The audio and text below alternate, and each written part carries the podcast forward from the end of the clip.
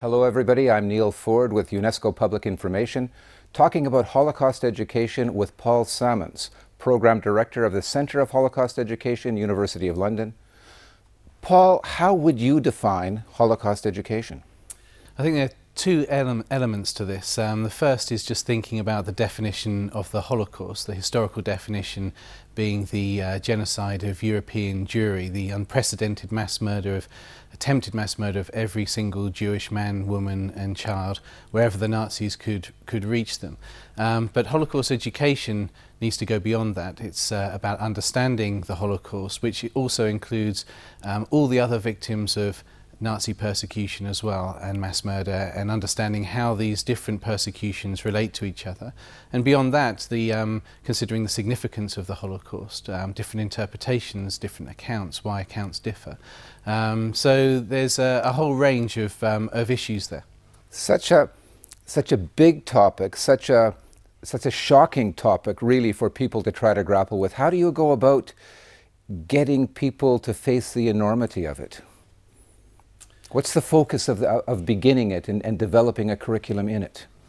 the beginning for, for our program is the uh, history, is to deal with the um, historical understanding of why and how the Holocaust took place. Why is it that not very long ago um, throughout Europe people became complicit in the, in the murder of their Jewish neighbours and in the persecution of um, other victim groups also.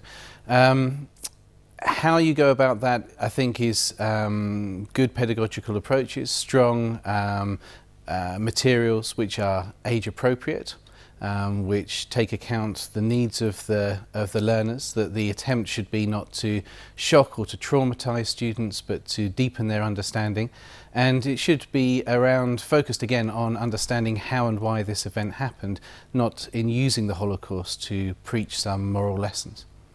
You are, though, uh, the member of a task force to make this better known or to bring this to, to the public attention more. So there's a, there's a bit of a campaign element to this. Well, I think this is um, connected with the, the significance of the Holocaust um, rather than a kind of campaigning agenda. Um, the long history of human atrocity tends to be one of a history of forgetting. Um, all post-genocidal societies throughout um, history have, have tried to uh, move beyond the crimes committed um, in their societies. And uh, the Holocaust is unprecedented really as the first time that such events have really been confronted and studied um, researched and understood. And there's a, a natural tendency perhaps to try and avoid or to diminish those crimes, to um, move beyond, to package them neatly, to move away from them.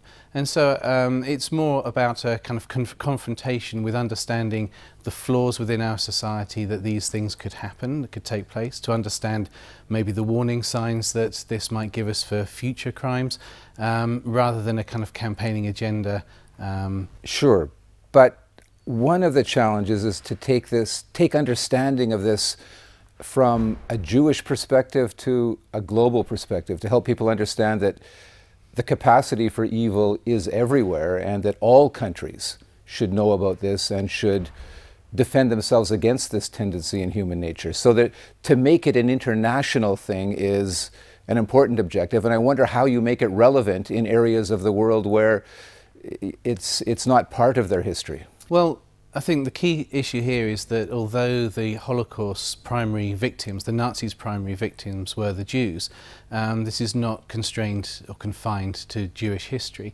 It's not the Jewish people who were responsible for those crimes.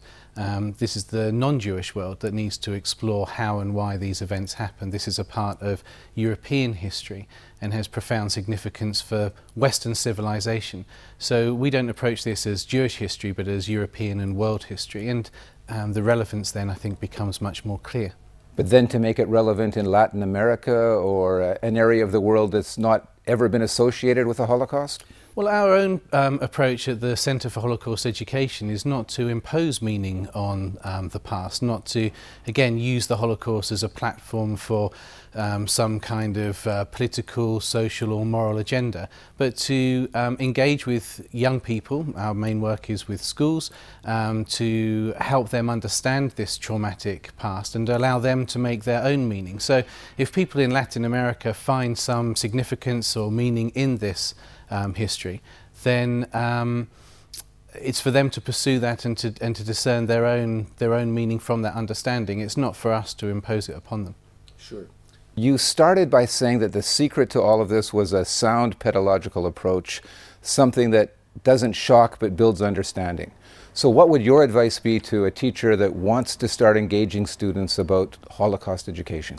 The uh, starting key starting point is um, a strong rationale why teach about the Holocaust, and teachers need to be very clear in their own minds about their aims and objectives in teaching this subject. The second thing is that this is a, um, a vast and complex history, so you need to devote a significant amount of curriculum time, which isn't always easy. This is a challenge for teachers in the classroom. Um, I think the third thing is um, careful selection of age-appropriate resources, not using um, graphic images of mass atrocities, making sure that um, the victim's voice is heard and understood and incorporated into the scheme of work, um, but also not um, answering students' questions from the standpoint of uh, moral or social lessons today, um, not entering the Holocaust with predetermined answers. This is a, a subject which is profoundly troubling and unsettling. And there's a tendency sometimes um, in the classroom perhaps to try and settle that for students, to close um, down the questions. Um, we feel that it's important that young people really wrestle with um, the key issues that the Holocaust raises, the, that they see something of the range of the possibilities of human behaviour from the very worst that human beings are capable of to great courage and to uh, tremendous um, resilience. Um, but again, not to impose set lessons or meanings upon it, to allow them to genuinely try to uh, discover answers for themselves. And the role of the teacher should be to facilitate that. Thank you very much. That was Paul Salmons, Director of Programs for the Center for Holocaust Studies at the University of London.